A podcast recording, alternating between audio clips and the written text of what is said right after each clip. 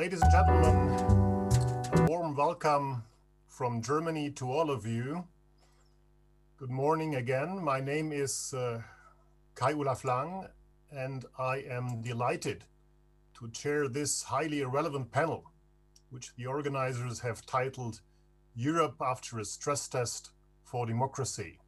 I work for the German Institute for International and Security Affairs in Berlin. Uh, we all know that uh, developments of the last years or even decades have increasingly put strain on democracy in European countries. They have put strain on institutions, on democratic processes, and on the political culture. And of course, now the pandemic and the attempt to contain the spread of the virus have brought additional limitations to democracy.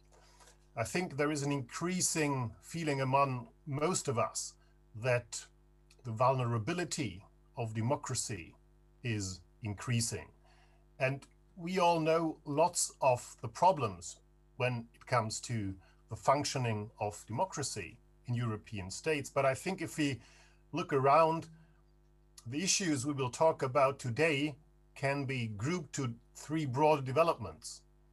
I think in European, but in a broader way also in Western democracies, we see first a growing contestation of existing of the existing so-called political mainstream, and we see an existing an, an increasing tendency towards confrontation.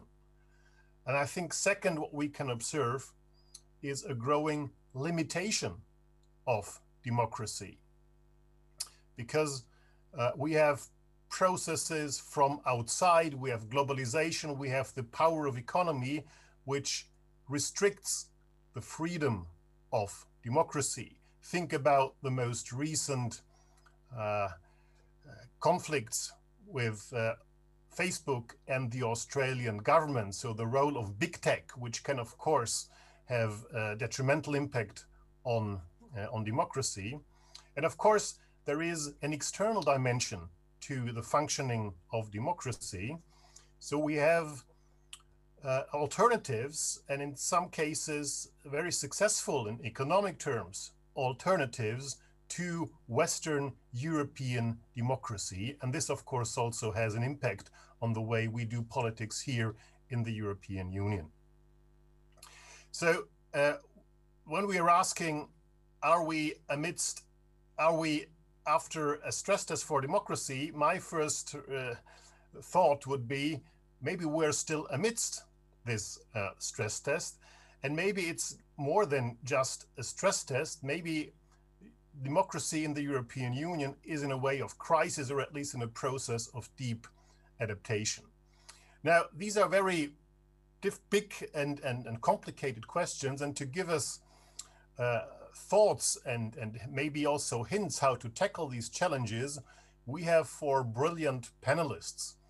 And um, our panelists, they cover the whole geographic range of the European Union. So we're going to have views from the southwestern flank of the EU, from the northeastern part, and of course from the very center of, of the Union. And our speakers, they unite political expertise and the knowledge of, of research.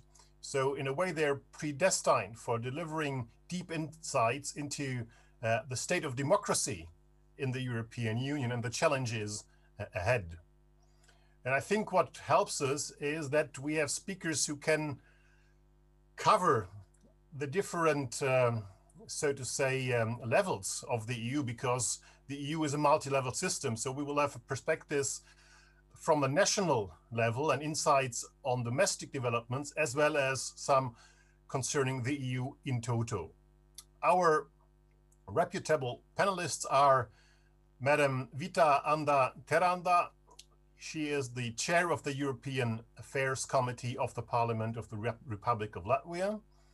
Then we have Mr. Valdis Zatlers, who was the president of the Republic of Latvia. Professor Johannes Pollak is the rector of the Webster Vienna Private University and at the same time chairman of the board of directors of the Berlin-based Institute for European Politics. and Sandra Dias Fernandes, who is a professor at the University of Minho in Portugal. Allow me a brief, a brief technical remark. You might already uh, have heard that in the first panel. Um, so as in the previous round, there are two ways for the audience to actively take part in the discussion. Uh, by using the raise hand function in the Zoom platform, or that's the second possibility, to uh, use the Slido platform where you can write your questions and comments. I repeat the code for the Slido platform. It is hashtag 92396. With this, I would like to open our discussion. And the first voice we will hear is uh, Madame uh, Terauda, the chair of the European Affairs Committee of the Saeima. And I would ask you uh, a sort of double question to make the debate a little bit uh, more palpable at the very beginning. Where, where will you see, looking uh, uh, to, to, to Latvia, the most urgent problems and challenges for democracy in, in your country? Uh, looking to the, to the EU level, uh, has the European Union, have EU policies, uh, particularly if you bear in mind the, the huge crisis of the last decade, have they helped to strengthen democracy? Or have they, in a way, unintendedly contributed to, to the erosion uh, of democracy, be it in Latvia or, or elsewhere? Madam Chair, the floor is yours. Thank you very much. It's a pleasure to be here with all of you. And um, indeed, the challenges for democracy in the EU and its member states uh, are alive and well. I think we are still square in the middle of this stress test for democracy. Um, I wanted to talk about two of the issues that I think are um, extremely pertinent to our future as a democracy. Um, the first is uh, polarization and the decline of democratic discourse. I think all over the EU and here, we have seen the rise of political parties that have tapped into discontent, uh, that gain power by fueling polarizing views, uh, espousing positions that have little possibility for actual implementation. Um, and this uh, has destabilized and polarized many of our political landscapes, including ours here in Latvia. Um, and this polarization, it's also uh, in society. We've seen a decline in the democratic discourse. And for me, democracy is very much about participation. And that's the ability to discuss among many and arrive at a consensus supported by most. Now, our political participation takes place online, less and less in real life, in real conversations like the ones we're having today. And I think it's uh, very important for us to take a look at what is the state of this virtual public square that our democracy lives in now. And unfortunately, it's one that amplifies extreme views. It's one that leads individuals on a path that is ever narrower and narrower and ever more polarized. And when we are in that virtual space, it's extremely difficult to even distinguish who is real and who is fictional. And this makes us very vulnerable to manipulations. This broad discussion aiming at consensus that we need for democracy is in fact contrary to the internal logic of the social networks that we use. Alarms are sounding about this virtual space, uh, not only in Europe, but globally. Um, and it is perceived, uh, I think, finally, as a potential threat to democracy. Because the virtual, it becomes real. It's people's views reflected in opinion polls that we as politicians all follow. Uh, it comes through in the voting booths and in extreme cases on the streets. Um, I think this is a challenge that uh, we cannot address at a member state level. This is truly a European challenge. Um, and Europe is taking a few steps in this direction. The Digital Services Act and the discussions around that is one step, but it will definitely, I believe, take more. Um, Europe should be a rule maker in this area, uh, even more so, it should cooperate with the United States in redesigning these virtual public spaces. Because I think in, um, in the world, we have a few pillars of democracy that are still here in Europe and that are in the United States. And we need together to think about how to redesign our public spaces. Um, this week, Anne Applebaum and Peter Pomerantsev, in a recent article, outlined how this could happen. Um, and they posit a radical rethinking of regulations, of who sets the parameters of freedom of expression, what is the legitimacy and accountability in the system, and also a reassessment of how each individual should be able to take control not only of their own data, but to have a say in the algorithms that fashion their view of the world. Um, we are taking steps in the right direction, but I believe we need to move faster and we need to move more concertedly with other big actors in the globe because this is truly a redesign.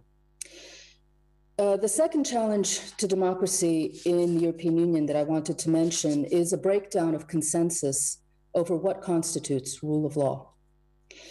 Even though here in Latvia we're not experiencing severe challenges to the rule of law that we see in other member states, divergent views on the rule of law can be seen here across the political spectrum as well. And this manifests as a desire to exert influence over the courts, a denigration of checks and balances built into our system. Yesterday's parliamentary debate bore evidence of this, with members of parliament questioning if we need a constitutional court at all, admonishing judges for opinions contrary to political views held by some parties, even warning incoming judges not to stray from narrow legal interpretations into issues that could be deemed politically sensitive. At the European level, a breakdown of this consensus is truly a threat because it undermines trust among member states. We now have EU countries refusing to honor arrest warrants in other countries due to concerns about the rule of law. We have countries wielding vetoes over crucial European issues, such as the EU budget. We have diverging approaches among member states to external issues that are tied with our economic and security future, such as how our relationships with Russia or China to develop.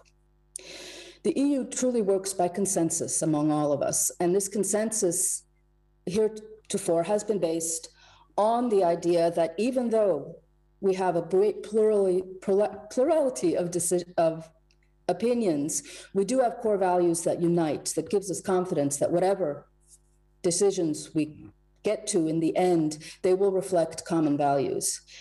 If these common values break down, this will cripple the strength of the EU and the ability EU, of the EU to act together. I think the rule of law issues are truly the toughest long term issues uh, that the EU faces right now. We have had a decade of discussion mechanisms trying to rebuild a consensus around the rule of law. But unfortunately, it has not led to common understanding, but rather it seems to have entrenched divergent opinions. New mechanisms are now being designed, but it still remains to be seen if the EU will be able to wield them to any effect. Uh, lastly, I wanted to end on a bit more hopeful note. Uh, to talk about what the role of the EU is in Latvia. And I think, uh, despite all the problems and challenges, uh, the EU is still perceived broadly as an extremely positive thing for Latvia. There's a broad recognition that membership in the EU has been good for Latvia's development. It gives us a solid place in a democratic community of nations, and it, this in turn serves our security interests. The current pandemic has brought a renewed appreciation of the importance and value of the freedom of movement in the EU.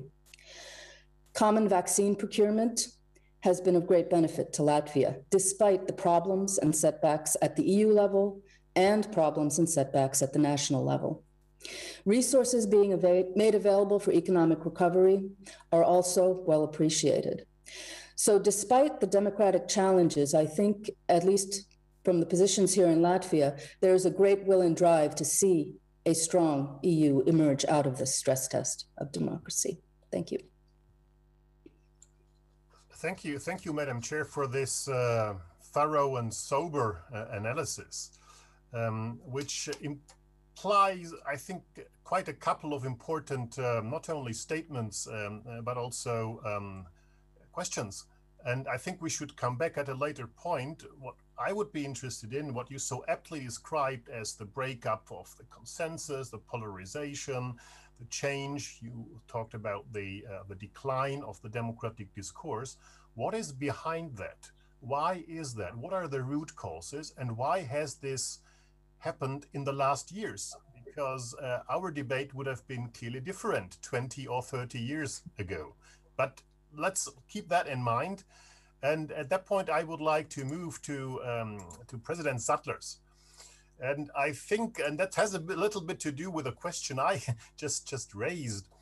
Uh, I think we should also look at the soft fundaments of democracy. And in my opinion, functioning, stable, resilient democracies, they are certainly based on trust. Uh, not only democracies, by the way, in a way, every each political system needs trust, trust of citizens in institutions and in political leaders.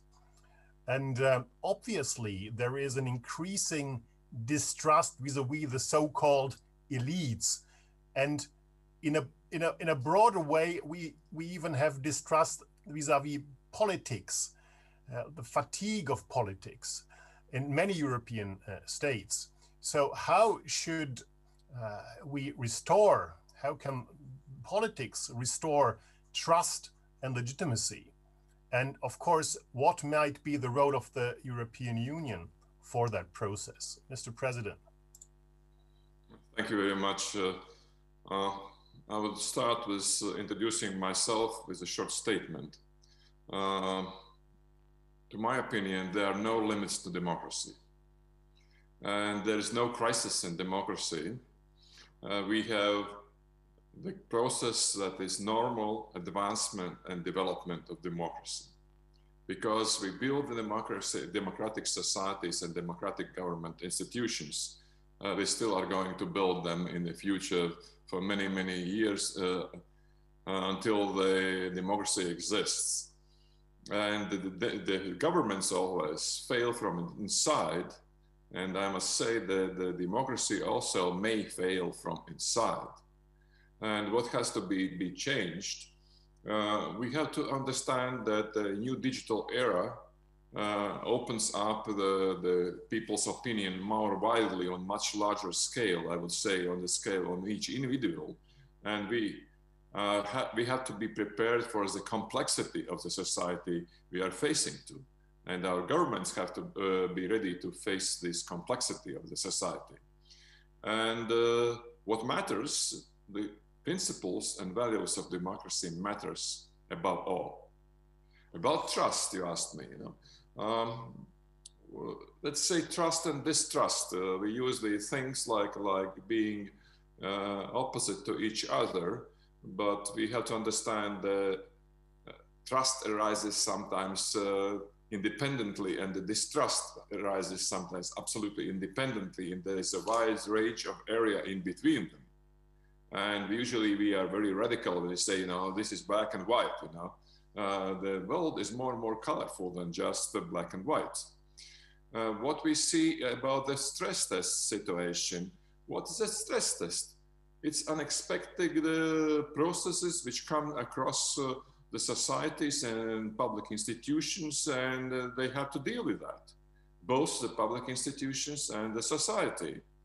And if you look at the last history of EU, uh, that is that was a financial crisis, and we built up uh, the EU strengths much more than we, we lost.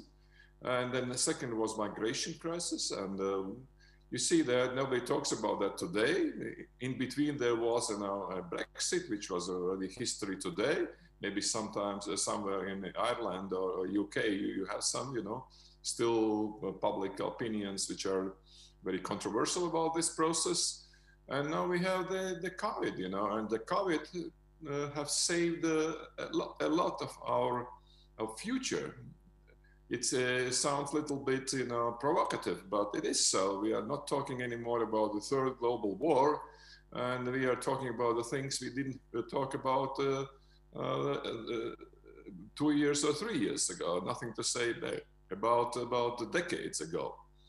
Uh, but at the same time, we, we see that the trust is when when people, you know, um, rely on, on visions, on plans, decisions, and actions on our governments. And, and sometimes they don't rely on that and they don't trust that the government is doing the right things in the right time uh, for the sake of people.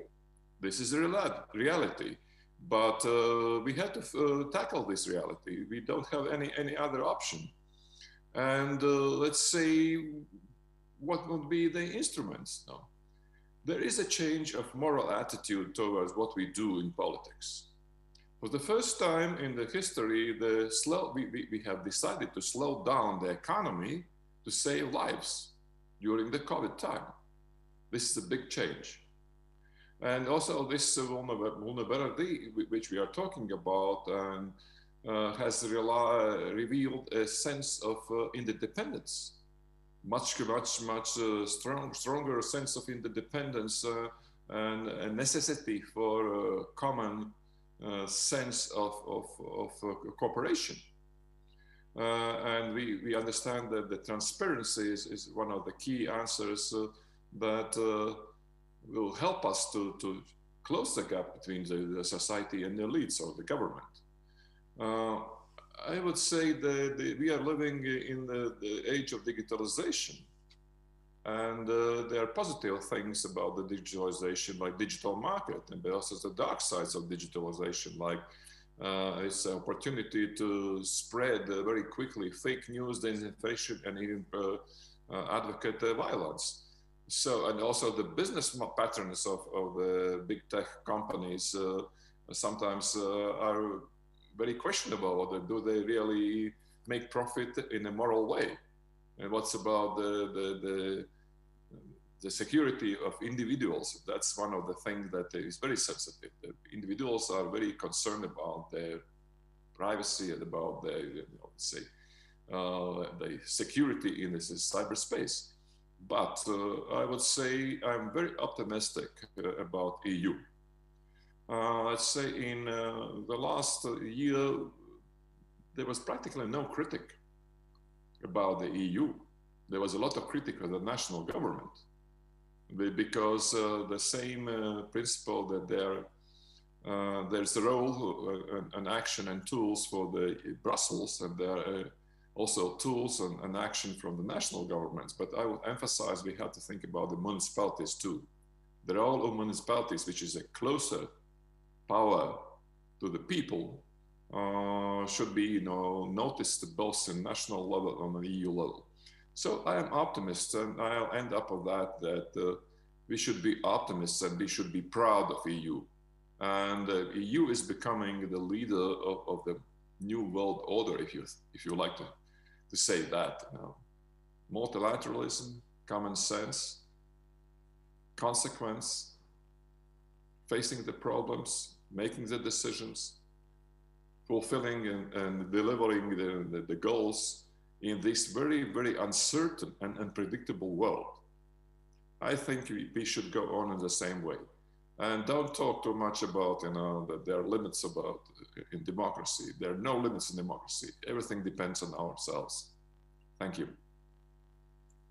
Now, thank you so much. We have a, a, highly, a highly interesting debate already now because what what I feel is that we have now heard two, in a way, differing assessments uh, of where we stand, and this has also implications for what we should do with it, because. Um, Chairman uh, Terauda said, Chairperson, uh, Chairwoman Terauda said that um, had a rather bleak and pessimistic assessment. Yeah, she was talking about decline, the breakup of consensus, and the consequence of this is, according to her, that um, the EU or other actors should do more regulation, should uh, be active, uh, and should uh, take a sort of um, a higher profile in order to ensure democracy whereas uh, President Zatlers uh, was more relaxed and said uh, democracy has no limits um, in a way. I think th that's interesting to, to discern.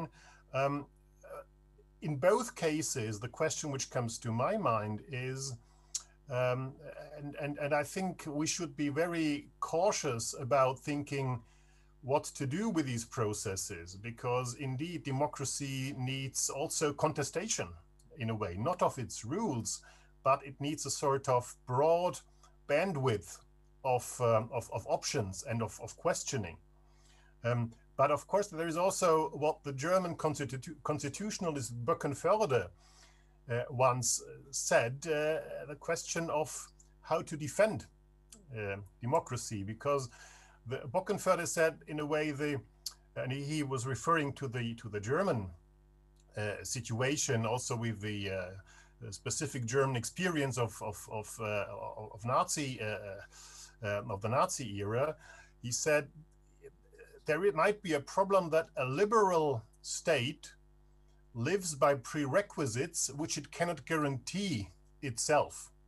So how do uh, European democracies, or some say liberal democracies, protect uh, their their preconditions. I think that's something. Should we be relaxed about that and said yes, uh, in a way, this is a sort of uh, strengthening the processes we we observe, or is it a real threat? But uh, I would like to go hand over now to to to Professor Pollak, uh, who is, uh, of course, an excellent um, expert on on what is going on in the EU and how the EU as a polity works and uh, we all remember that during the years when the EU was very keen and uh, to uh, to do to change also its primary uh, law, its, its, treaties, up to the uh, time of the Lisbon Treaty, the question of the so-called democracy deficit played an important role and how to overcome it by by related reforms. Are such reforms still a priority for the EU? Uh, so reforms on the EU level to make the EU as a polity more legitimate, for example, um, and for example, to do this in the context, uh, and uh, the, there was already a hint to that in the previous panel on the upcoming conference on the future um, of Europe. Um, and um, again, what is the role of the EU in ensuring democracy and rule of law in member states? What can the EU do given its limited uh, competence in this in this area? Floor is yours. Thank you, Mr. Lang. Thank you, dear colleagues. Good morning. Um, I just did a quick calculation, and uh, it must be now 30 years that I'm attending conferences, and that makes around 250 conferences. And I cannot remember that there was any conference where we didn't discuss the democratic quality of the European Union. And every time we discussed it, we were all very pessimistic, very pessimistic indeed, but the European Union is still there. So what you will get from me is a kind of schizophrenic view or the same view as President Sattler uh, has uh, described, but from the point of view of a pessimist, I have to say. Uh, as you probably can assume, I'm not in my office. Uh, I'm usually winning the reward for the best background. I'm somewhere in the countryside, not in the center of the universe. Some think Vienna uh, to be. Unfortunately, I think it's no longer at the center of the European Union politically. Please be in mind that my words are the words of a European federalist, one of these few lost souls that are still around a true Europhile, believing in the European Union, but being very disappointed with the actions and activities of some of the governments. So I have organized my, my, my brief uh, scattered remarks around four points. The first one is, of course, legitimacy and democracy. We have a, an almost perfect storm right now. You know, we have Brexit, we have COVID. So shortly after we thought we have somehow skipped by the migration crisis and managed the sovereign debt crisis. And uh, now we are undergoing this storm. And the question is, how are we weathering it? And my answer is very, very uh, clear. It's pathetic. It's absolutely pathetic how the European Union is acting. But the question is, who is the European Union? It's not the institutions in Brussels, it's the member states. It's the cooperation between the member states and between the member states and the European institutions. How can it be that today people in northern Italy trust the Chinese government more than the European institutions? So obviously something has gone horribly wrong uh, in the management of this crisis. So what we have failed in is managing the current pandemic, and I think we continuously fail to manage it. What has this to do with the democratic deficit? I think we are dangerously close to witnessing a perceived deficit of legitimacy. If you have a continuously ineffective governance, people lose trust and therefore legitimacy. Then rule, if you paraphrase a German political scientist, Wilhelm Hennis, then rule becomes futile, it becomes ridiculous. Okay? Think about the traveling circus between uh, Strasbourg and, and Brussels. It's difficult to explain to the young people, okay, um, that this is still uh, important. The older amongst us, we still see the European Union as a fantastic project that has brought long lasting peace to a war torn continent. This is no longer a story uh, you can sell, I think democracy without legitimacy, without efficient problem solution, becomes a very paternalistic and illiberal project and is limited to unfair elections, uh, I think. Hungary is just one of the examples. The second uh, item is law and democracy. It was already referred to Poland and Hungary yesterday calling upon the Court of Justice. You know, who would have thought some years ago that anyone would doubt the juxtaposition between adhering to the rules and financial support. This is something every citizen experiences every day in his or her daily life. Infringement procedures are nothing new, and it's good that we have the court, and it's good that we can battle such questions in court and not somewhere else.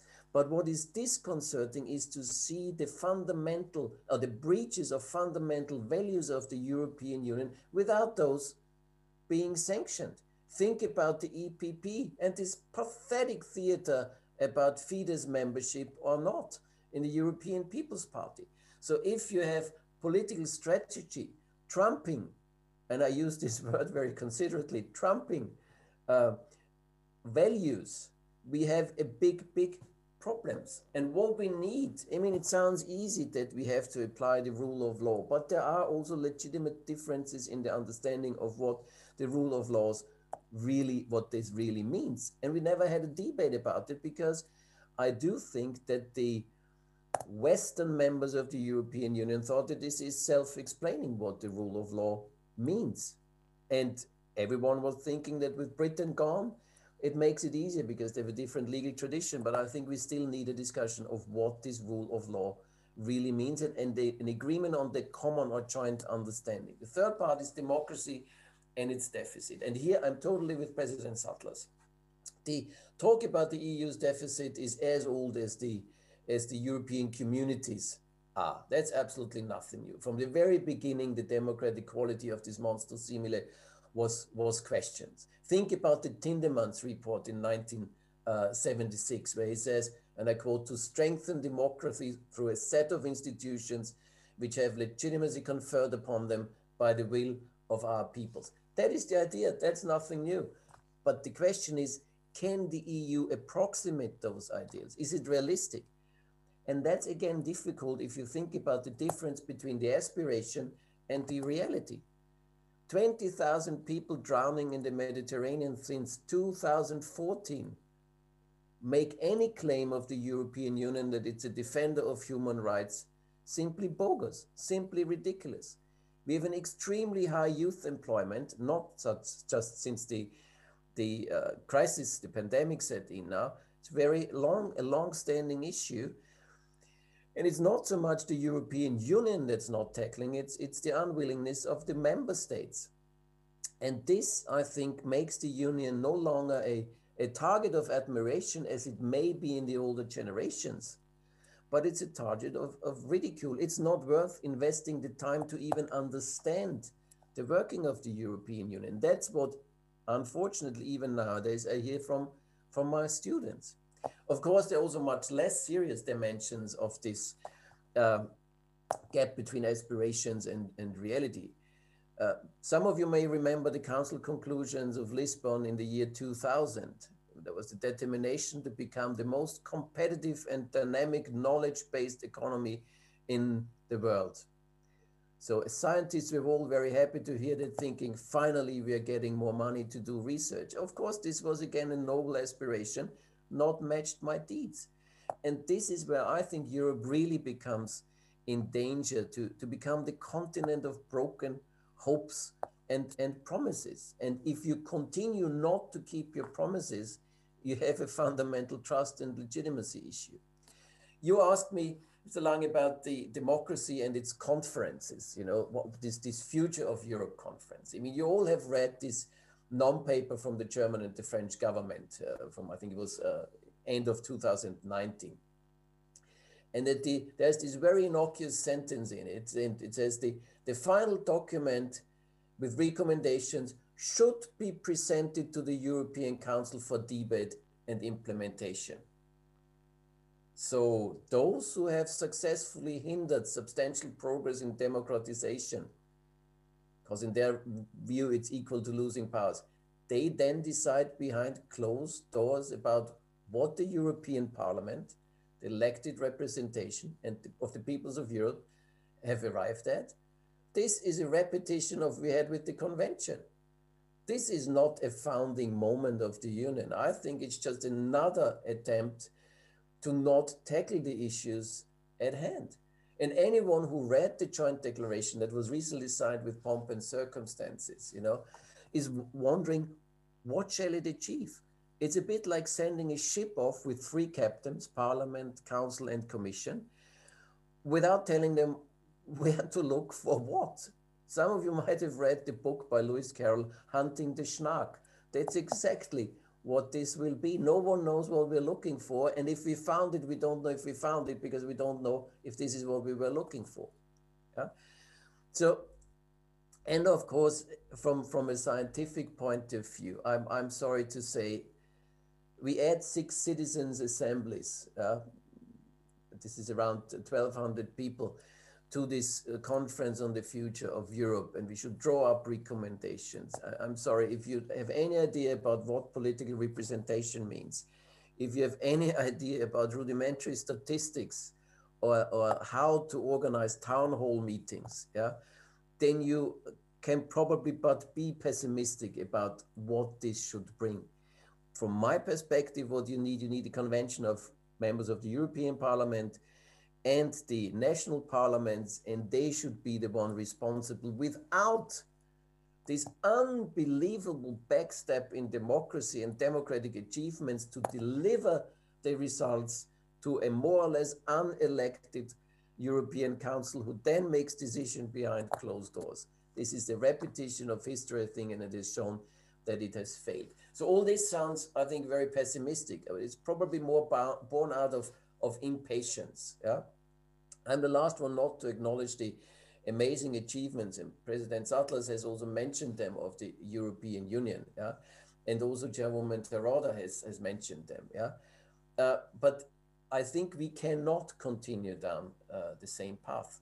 It would not work because we we are not at the crossroads. You know, we have been crossroads all the time. The European Union is something that has been invented to deal with negative externalities so that states don't just pull off their burden to other states. It's, it's something about the common undertaking that we share. But I have a problem that we do not have this joint understanding any longer, but we are addressing the search for this joint understanding, I think, with uh, incompetent means. Thank you. Thank, thank you so much. We have learned that the European Union can be pathetic. I thought it is just the opposite way. She was, it was always criticized that it's, it's bloodless, it's, it's technocratic and bureaucratic. Uh, but uh, but to to to jump out for a second uh, from my role as the moderator, uh, there is one point which um, which I see it a little bit different. You said um, that this is sort of pathetic. Um, symbolic gaming, what the EU, for example, has done during the um, pandemic. Now, uh, what about the next generation? and the and the the financial packages which i think for me is indeed i mean it's about money and that's about uh, a country like germany having without substantial domestic resistance uh, changed its uh, traditionally rather restrictive stance towards financial solidarity. I think that was astonishing, and that that's something which we also have to bear into account in the uh, in the assessment. But I think where I would agree very much with you, and, and that's the sort of um, we should be very cautious and modest. We should be very humble, talking about uh, the, the, the, the, deficit of democracy of the European Union. My my um, opinion is that in the European the, the history of the European Union has shown us that it's above all the legitimacy is created by the output. And increasingly, I would dare to say that we are witnessing this also in member states.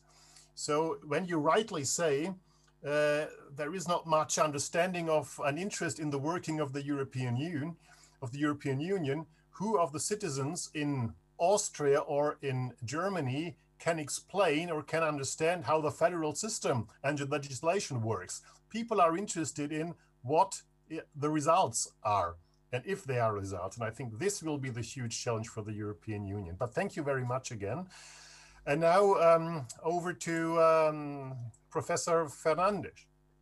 So uh, I would like to bring in the, the external dimension um, of uh, external aspects, aspects affecting the state of democracy within the community. And um, of course, uh, there is a huge debate, and especially the Baltic states know this uh, perfectly, what possible effects of destabilizing engagement of external actors, for example, from Russia, uh, might be.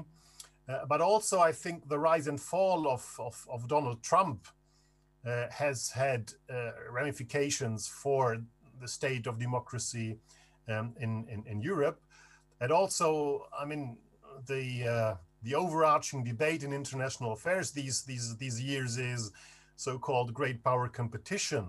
What does this mean for the stability of democracy uh, in the European Union? And as we have the occasion to have someone from Portugal, which holds the uh, council presidency, uh, does this in a way reflect in, in the agenda of the Portuguese presidency? Is democracy and external challenges for democracy something where, uh, where Portugal would like to put a little emphasis? Yeah, the floor is yours, Sandra.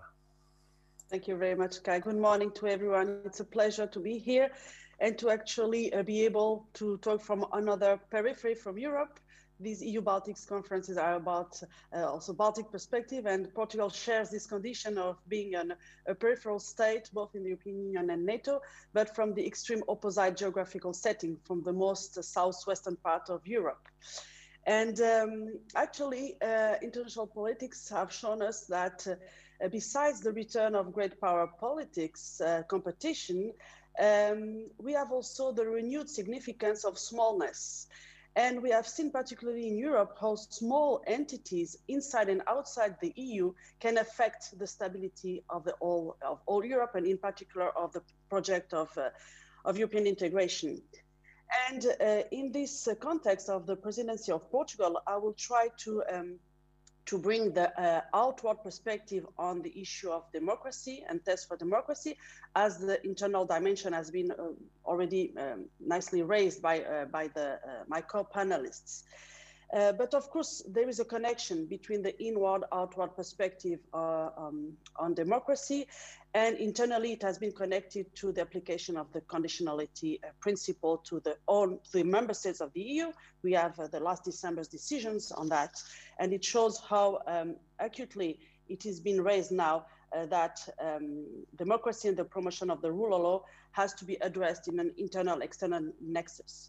But actually, um, if we look at the external dimension of the issue of uh, democracy and the rule of law, and uh, answering to your first question, Kai, it's uh, clearly about the credibility of the European Union. Um, if uh, uh, if there is a threat uh, to the values of the European Union that are in its DNA, it's quite a it's, it's, a constitutional thing for the European Union, it also affects its foreign policy, its foreign policy objectives, because values are part of what the EU states as its way of engaging in the world.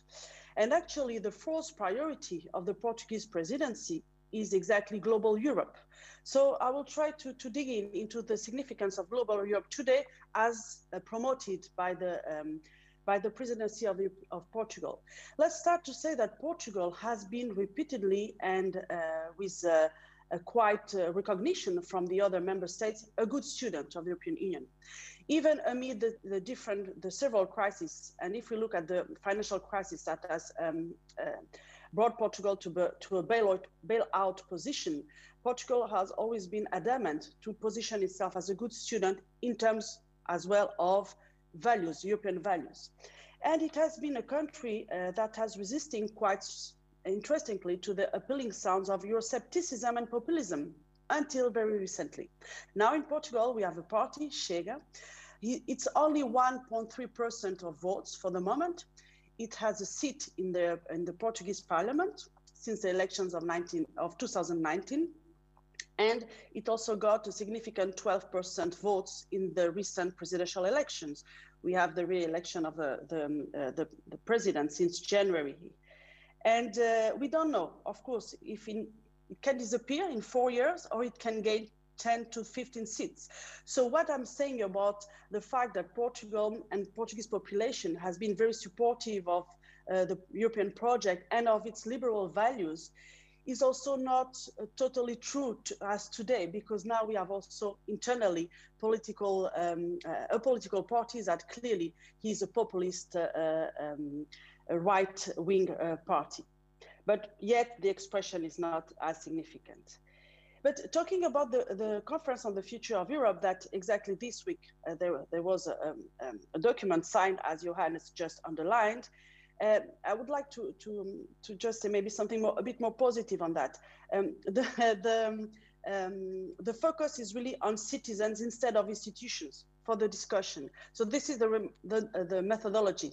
So democratic resilience is, is sought through the participant of uh, citizens. And the agenda is open because arguably uh, the citizens will help to, uh, uh, to spot the topics that need to be raised and discussed. And even in this um, conference on the future of Europe, um, we find the core of the EU agenda, which is the promotion of European interests and values worldwide.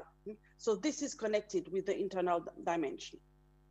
So I think this conference, even if the methodology can be criticized, is important in the current EU democratic uh, resilience agenda. So what are the fears of the European today is that the Portuguese presidency is acknowledging externally the USA-China competition, and the worsening of relations with the EU biggest neighbor, that is Russia. This is clearly uh, amongst the big fears externally. And we are talking about uh, China and, uh, and, uh, and Russia and USA, countries that USA under the Trump administration have been um, leaning towards greater authoritarianism. So this is an issue, of course, for, for, for the EU values. And if we look at the EU member states polls, the, the opinion polls, the expectations of an EU leadership and the EU being an agenda shaper are still very high. So there is still this demand of the EU assuming a greater uh, leading role. So in the EU, uh, uh, in the Portuguese presidencies for, for uh, in the EU, um, sorry, in the Portuguese priorities for its presidency, there's a clear understanding that most of the challenges, challenges to the European Union are external. And for Portugal, it means looking at the liberal order and multilateralism. And it's interesting to see that uh, the speech of the Portuguese um, MFA uh, uh, when preparing uh, and announcing the presidency, he really planned, Portugal really planned to promote multilateralism as a political value and a principle of the EU action, hmm? and something that is in the DNA of European integration. But then came the pandemic. Hmm? And uh, even with the pandemic, I think that um, there is still a hope that the EU can contribute to global leadership amid illiberal waves and the redefinition of the transatlantic agenda hmm, and also USA-China competition.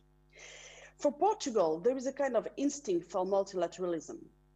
Inter inter international institutions are a cornerstone for Portugal and Portugal elites.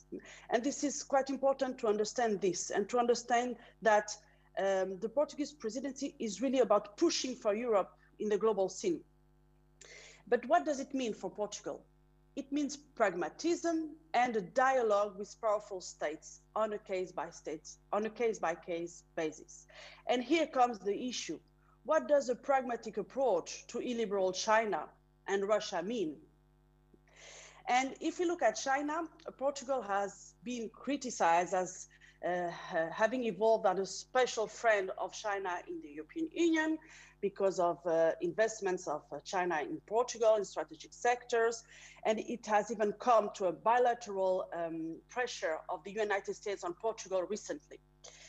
But for Portugal, it's quite clear that uh, China is not uh, an ally, but it's a partner. It's an indispensable partner because of interdependencies. And this is um, something that Portugal has tried to, to, to, to, bring to the presidency. And it's interesting because it has reflections on, on uh, one of the uh, um, agendas, which is Africa. Portugal is trying to bring back Europe to Africa through uh, uh the um, argument that China is there and we need to, to engage again and better uh, with Africa. So to, uh, to wrap up, because my time is already over, uh, I would say that amid several crises, the bailout, migrations, COVID, Portugal sees itself as a country com committed to deepening integration, but mostly to a bridging force. See, for instance, the negotiations of the uh, pluriannual fundings, okay? And all this under European values. However, Portugal has been changing its, its, uh, its position from a good student of Europe, Portugal now wants to have a voice and to be heard because Portugal can add value in this context of stress over democracy, stress over, over a lack of leadership from the European Union.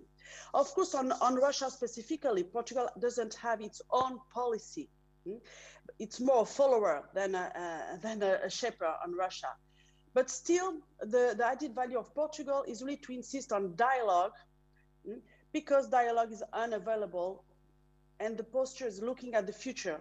The challenges are coming on, um, in the future and it is not possible not to engage and to, uh, to have a dialogue. Okay? So more EU, more democracy promotion is not incompatible with having a pragmatic approach with these big players. Thank you.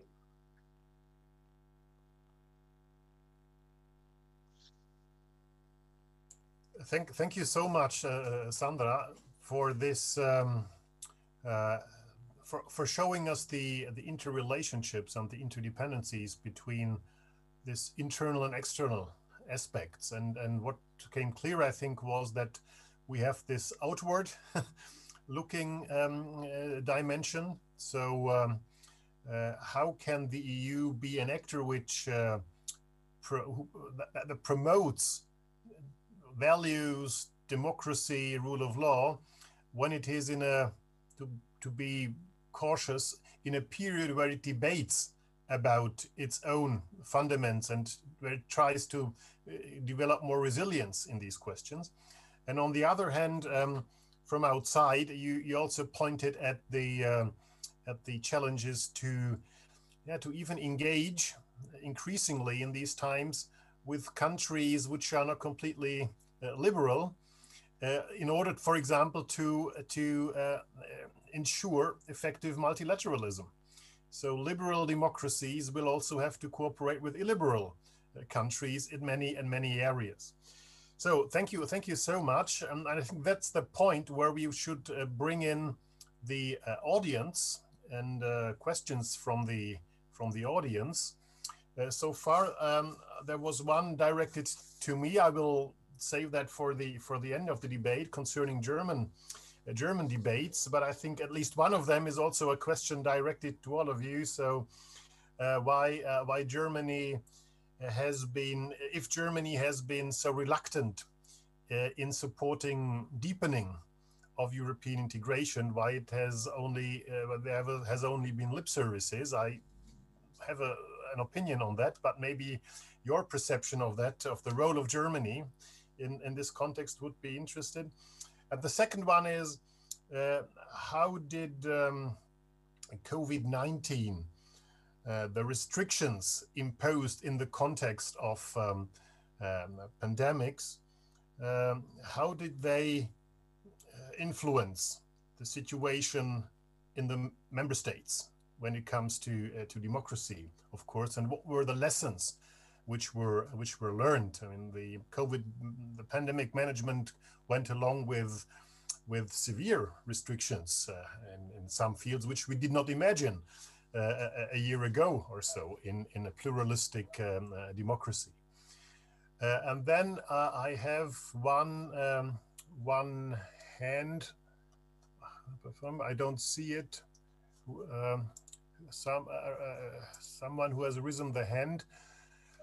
Uffe, I, I, I would like to unmute. Please, I would ask Uffe Hüttger again. I would ask the organizers to, to unmute Uffe for the first um, uh, question. Yeah, hello. Can you can you hear me? Yes. Yeah. Uh, Uffe Hüttger from Denmark. I'm representing a United Nations Association of Denmark, and I would like to thank you all for very great inspiration. I have uh, two comments, and then I have a question for Sandra, Portuguese, about Portuguese presidency. Just uh, a, a, remark to Valdis. I really enjoyed your comments about no limits to democracy. I think it's a very clear way to say it and support that. And then to Johannes about the conference on the future of Europe.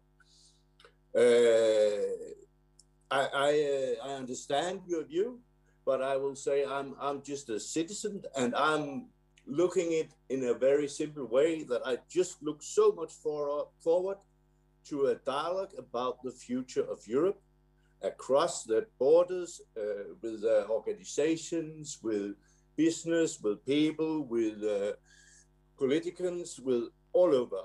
Uh, so that's just my view on the conference on the future of Europe, and I have organized an online meeting uh, with people from different nations about this uh, topic. And then to Sandra about the Portuguese presidency, and the question is, how much can a presidency actually do, for example, to to move the EU and the world in the right direction for democracy? And I can say, I, I, last week I had a meeting with Portuguese ambassador of Denmark, and I really enjoyed the Portuguese global view. And you know, he was talking about EU-India summit, EU-Africa relation, EU-Mercosur. But what about democracy in all this uh, this global talking? So, of, so my question is just how much can EU presidency do to move uh, the world in the right direction for democracy. Thank you. We had already a, uh, signaling of, of, of Johannes Pollak, which is probably very, very modest, but maybe, maybe Sandra could, uh, could begin because the question was directed to her. Thank you very much. Very interesting questions. I will just uh, start with the first one from the audience. Um, how did the, uh, the COVID-19 restrictions influence the situations in the member states concerning democracy? I have to say that concerning Portugal, internally, uh, there is no discussion about democracy. Of course, there is discussion because of this new party, but it's still quite small in terms of, um, of voters, okay? And it might disappear, as I said, or, or grow. We don't know yet, okay? But the, as usual, concerning the European Union, the discussion in Portugal is really focused on economics. The economic, economic consequences of the COVID-19 uh, restrictions is really at the core of the debate in Portugal. This is what is really worrisome for the Portuguese people. Okay, so we don't have really a discussion on the on the on democratic consequences for Portugal as such. Of course, there is a, a broader discussion uh, on uh, other scales concerning the Portuguese presidency and how much it can do actually uh, to move uh, the EU in the defense of democracy. I, think that um, uh, the new instrument of sanctions, the regime of human rights, uh, is new. Uh, since 7th December of last year, the EU has now an instrument concerning specifically the breach of human rights and the possibility of sanctioning. Um, it's possible that the first country that is targeted is Russia. So let's see. So it would be a sign. Uh, and uh, but anyway, uh, the presidencies today, as you know, since the Lisbon Treaty, are not as powerful as they used to be. Okay, because they are not that encompassing. And concerning external action, um, the presidencies have lost a lot of their agendas as compared to the pre-Lisbon Treaty uh, situation.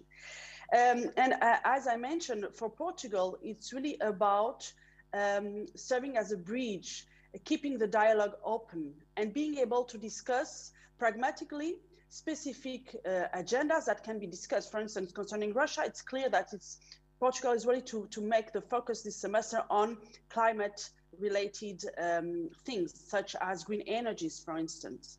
So um, it's not an unrealistic um, goal, I think. And uh, I think that the pragmatic approach of Portugal, of course, can be criticized, but it cannot do um, everything in, uh, just in six uh, in six months.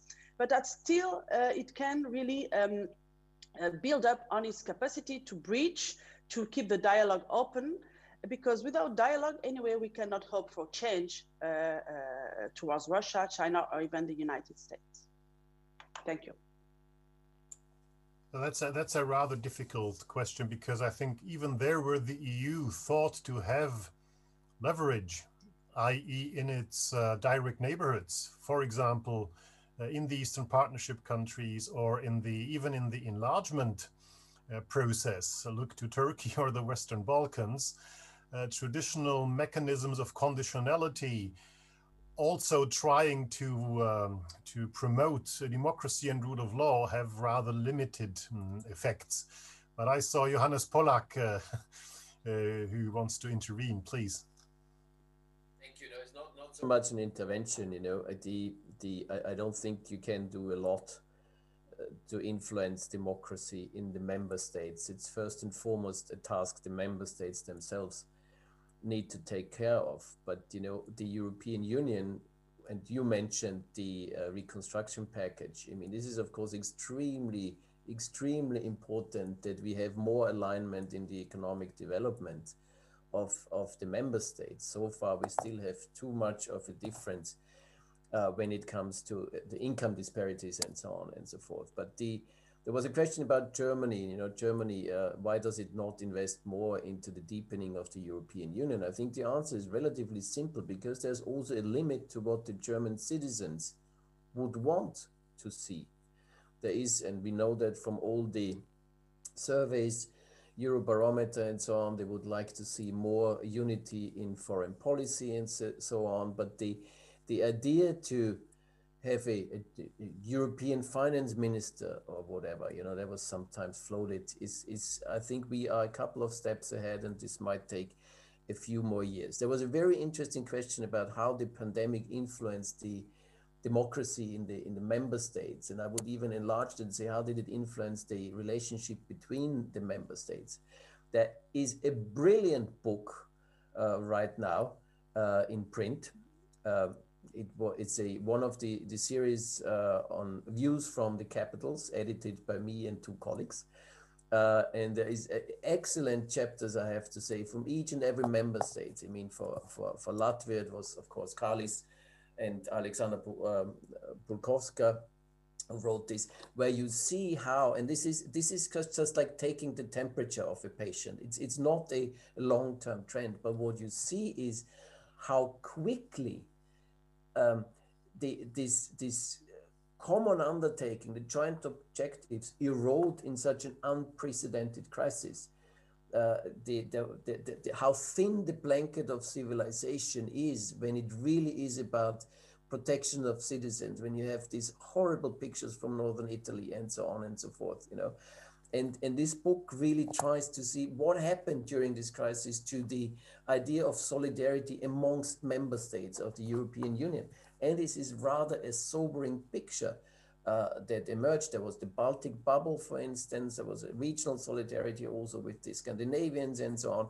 There were there were totally selfish and egoistic movements in uh, moves by the French government, but also by the German government and so on and so forth. So what we see right now is that those achievements, free travel and others, you know, have have no, are very quickly eroding, yeah, instead of being used for a joint tackling of the crisis. And you can see that within the European Union, but also within federally organized member states of the European Union. Thank you.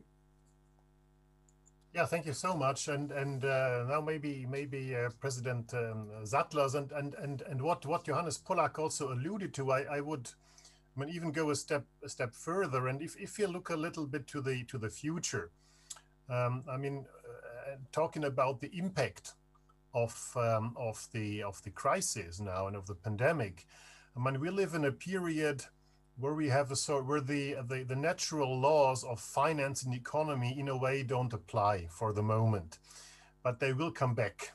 So i think there will be a negative economic fallout in most member states. There are discussions about uh, cuts in budgets consolidation cuts of, of, welfare programs um, maybe uh, growing unemployment rates and so on and so forth. So what I what I want to to ask is, isn't there a, a strong interconnection between the promise of um, wealth for all and more palpable a strong and stable middle class and the resilience of democracy? Because i mean if you look to the united states one of the core drivers for the success of donald trump was of course the the deplorable state of the of the middle class, yeah, which since two or three decades uh, is not in this beneficial situation of the golden era of the of the post-war of the post-war time. So what happens if there will be growing economic problems in the next years? What does this mean for for democracy? President Zatlers.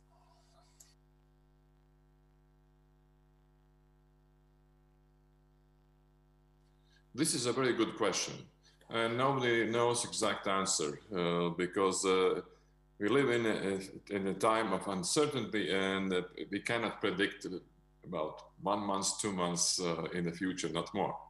But uh, I would emphasize uh, three threats to the democracies. The first one is cancellation culture. And people are afraid to, to define what is the cancellation culture I would be brave enough to say this is xenophobic arrogance of, uh, of uh, intellectual people, by the way. And uh, uh what we can do with that, and it's, it's a real threat, uh, we should uh, stand for, very strongly stand for freedom of, of speech and respect the difference of opinions which, which compete did not exclude each other.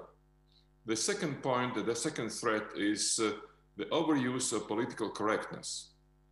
And uh, this leads to double standards. And we were talking in different aspects uh, in this uh, uh, discussion about the double standards and not delivering the promises is, is a big problem. So the, the out of that is speak truth. Truth is, is a very, very effective instrument.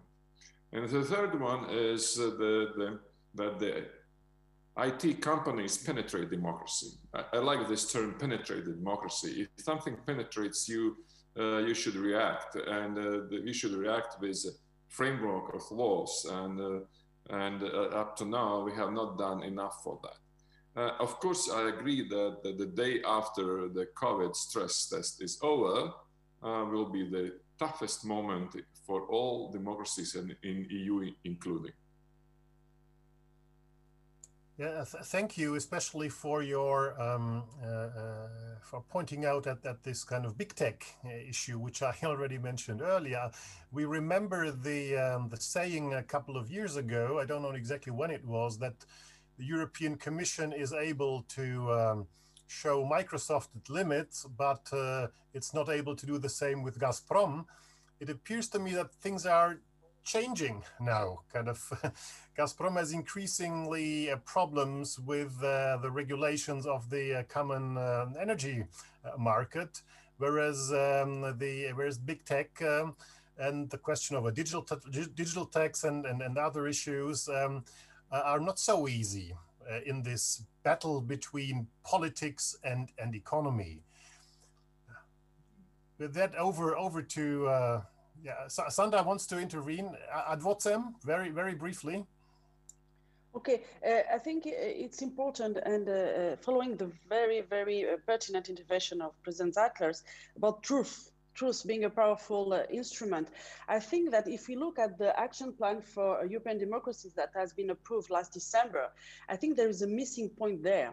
Of, because it's really on the literacy of the audience. So how people uh, uh, read and interpret what is in the social media, social networks. But actually, I think that uh, we are still not addressing the problem of ownership and non-democratic management of the social networks of Facebook, of Twitter.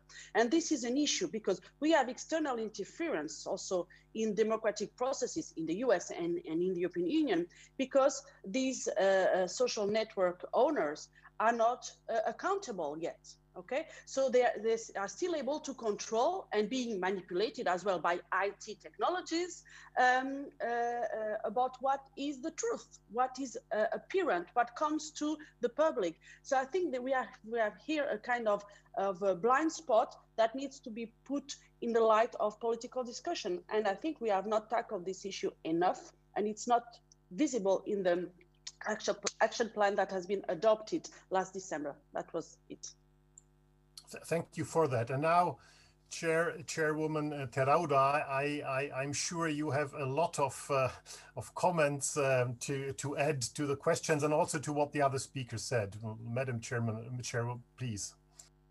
Uh, thank you. There is indeed a, a, lot to react to, but um, I will, uh, in this situation, uh, choose the things that are most important to me to impart to you. I think um, first, in trying to answer the question of how has the COVID restrictions influence democracy.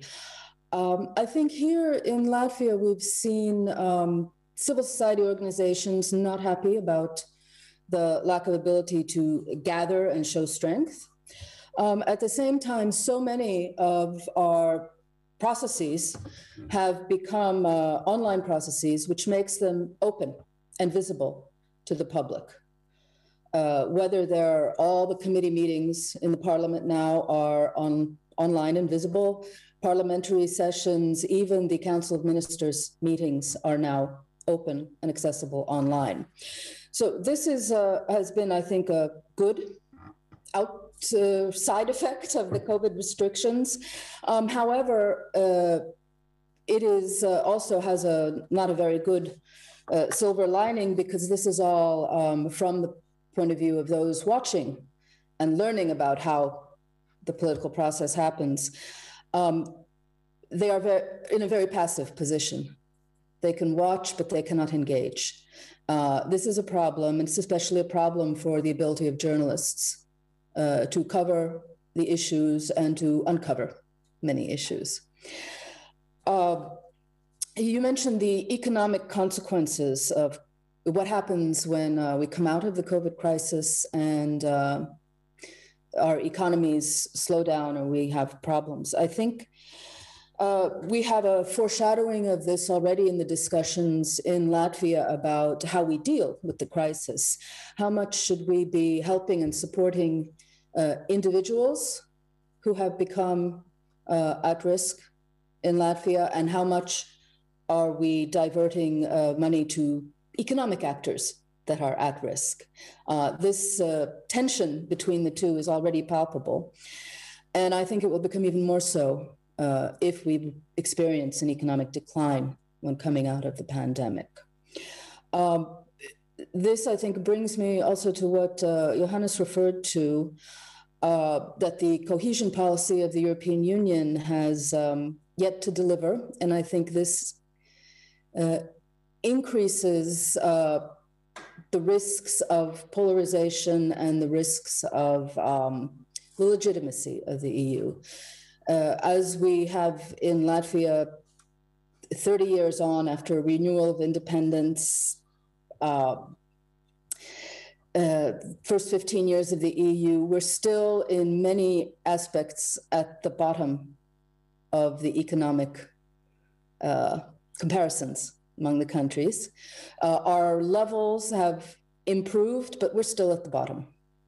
One can see it most uh, uh, most in the um, direct payments to agriculture. Uh, the gaps are not closing. We are still at the bottom.